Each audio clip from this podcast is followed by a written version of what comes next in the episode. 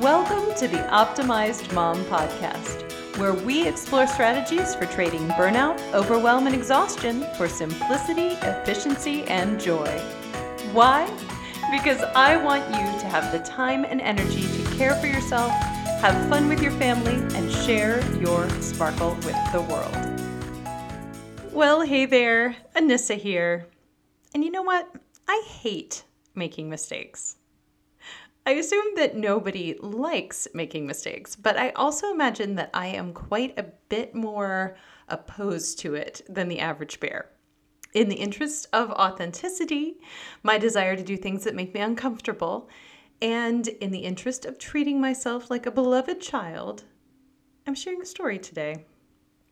A few mornings ago, I woke up to find our reverse osmosis water pitcher filling up in the sink. This gallon sized container had obviously been filling up for a while because the water was spilling up over the top. And my first thought was, oh, how sweet. Cameron, who is my 11 year old, was helping out and got distracted. He must have had to go to the bathroom or something and forgotten about it. And I shut off the water and I listened for Cameron, but the house was quiet. And then I remembered the night before, I had scurried around the kitchen, turning on the dishwasher, getting a load of towels ready to wash in the morning, making the coffee so that I could just start it with a push of a button the next morning, checking that all the doors were locked, running things that needed to go in the recycle bin out to the garage, collecting a bunch of stuff that needed to go upstairs for tomorrow, and filling up the water pitcher so it was ready to go when everyone woke up. And in the midst of all this, I was the one who had gotten distracted about eight hours before, and the pitcher had been full for about seven hours and 59 minutes. And the rest of the time, the water had just been going down the drain. And my inner critic just leapt into action. How could you be so stupid? You know we live in the desert, right? And water is precious.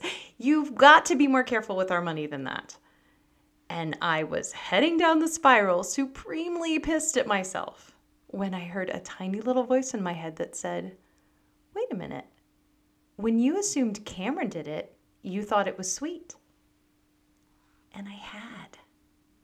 It was okay for Cameron to get distracted when he was just trying to help. It was okay for him to make a mistake and not do things perfectly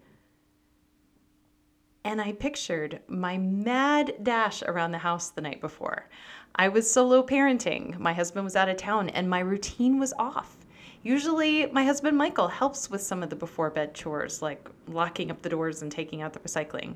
I'd heard the water running, but I was tired and I thought it was the dishwasher or the washing machine.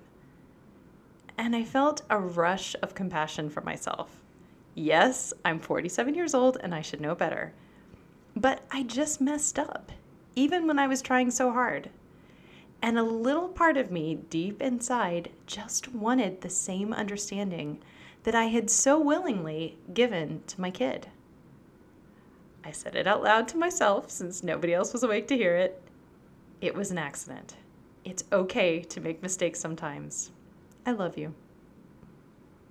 And as cheesy as all of this sounds, relating it to you, I felt my nervous system relax as I did this. And I remembered a phrase that I had heard at some point treat yourself like a beloved child. Now, that's a really nice concept, right? But in that moment, I realized that I treat myself more like a mule that I've chained up out back most of the time. My kids can stop their schoolwork to take a brain break when they need it. But I chide myself for not being able to hold my focus for hours at a time. The kids can stop their chores to run and play with a friend if somebody rings the bell. Hey, the task will still be there tomorrow.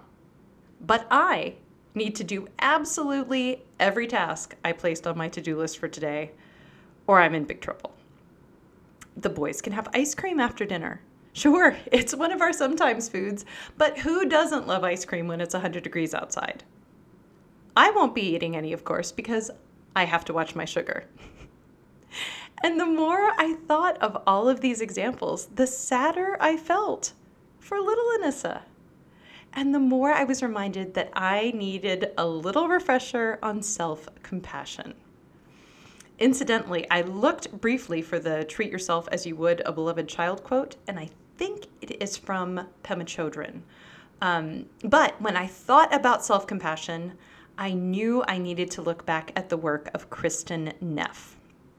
Neff is a leading researcher in the science of self compassion, and she says that there are three steps to practicing it. The first one is self kindness. What does this mean? It means ideally we avoid beating ourselves up, which for most of us is really hard because we've been practicing it for decades. Now, in addition to avoiding beating ourselves up in the first place, we also practice that self comforting that I employed when I said, It's okay. You made a mistake. I love you it's really important that we realize that these are just mistakes. And if we can avoid shaming ourselves, they're a really powerful way to learn.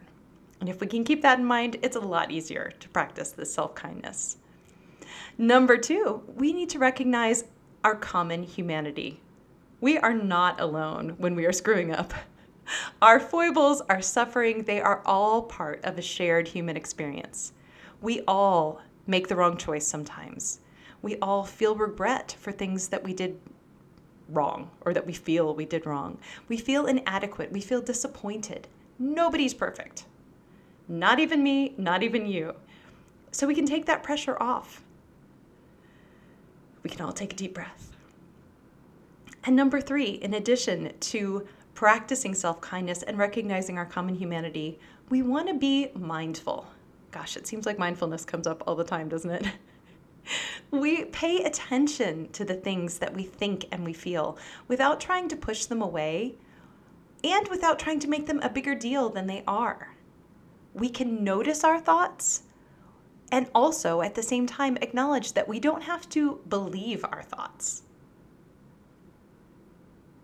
The water filter incident was not only an opportunity to practice this self compassion it was a great learning experience, as mistakes so often are.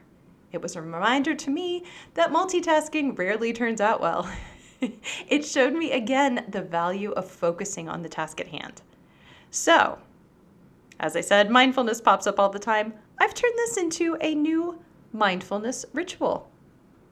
During the couple of minutes that it takes to fill, instead of trying to run around and complete 16 tasks, I stand at the sink, I look out the window, I take a few deep breaths and I check in with myself. Just as I do with my actual own beloved children. How you doing, kiddo? You feeling okay today? You seem a little distracted or a little anxious or a little sad. How about you, dear listener? Do you need a little more self-compassion in your life? I'm willing to bet that you do. and if you do, you are absolutely not alone. I and zillions of others are right there with you. Let's remember that and pinky swear that we will try to mindfully notice when we're acting like abusive parents rather than loving ones and practice treating ourselves instead like beloved children so that we can find the lessons in our mistakes and go through life with a lot more ease and joy. Remember self kindness, recognizing your common humanity, and practicing mindfulness. Those are the three steps to practicing self compassion. Let's all make a vow to practice together. Talk to you soon.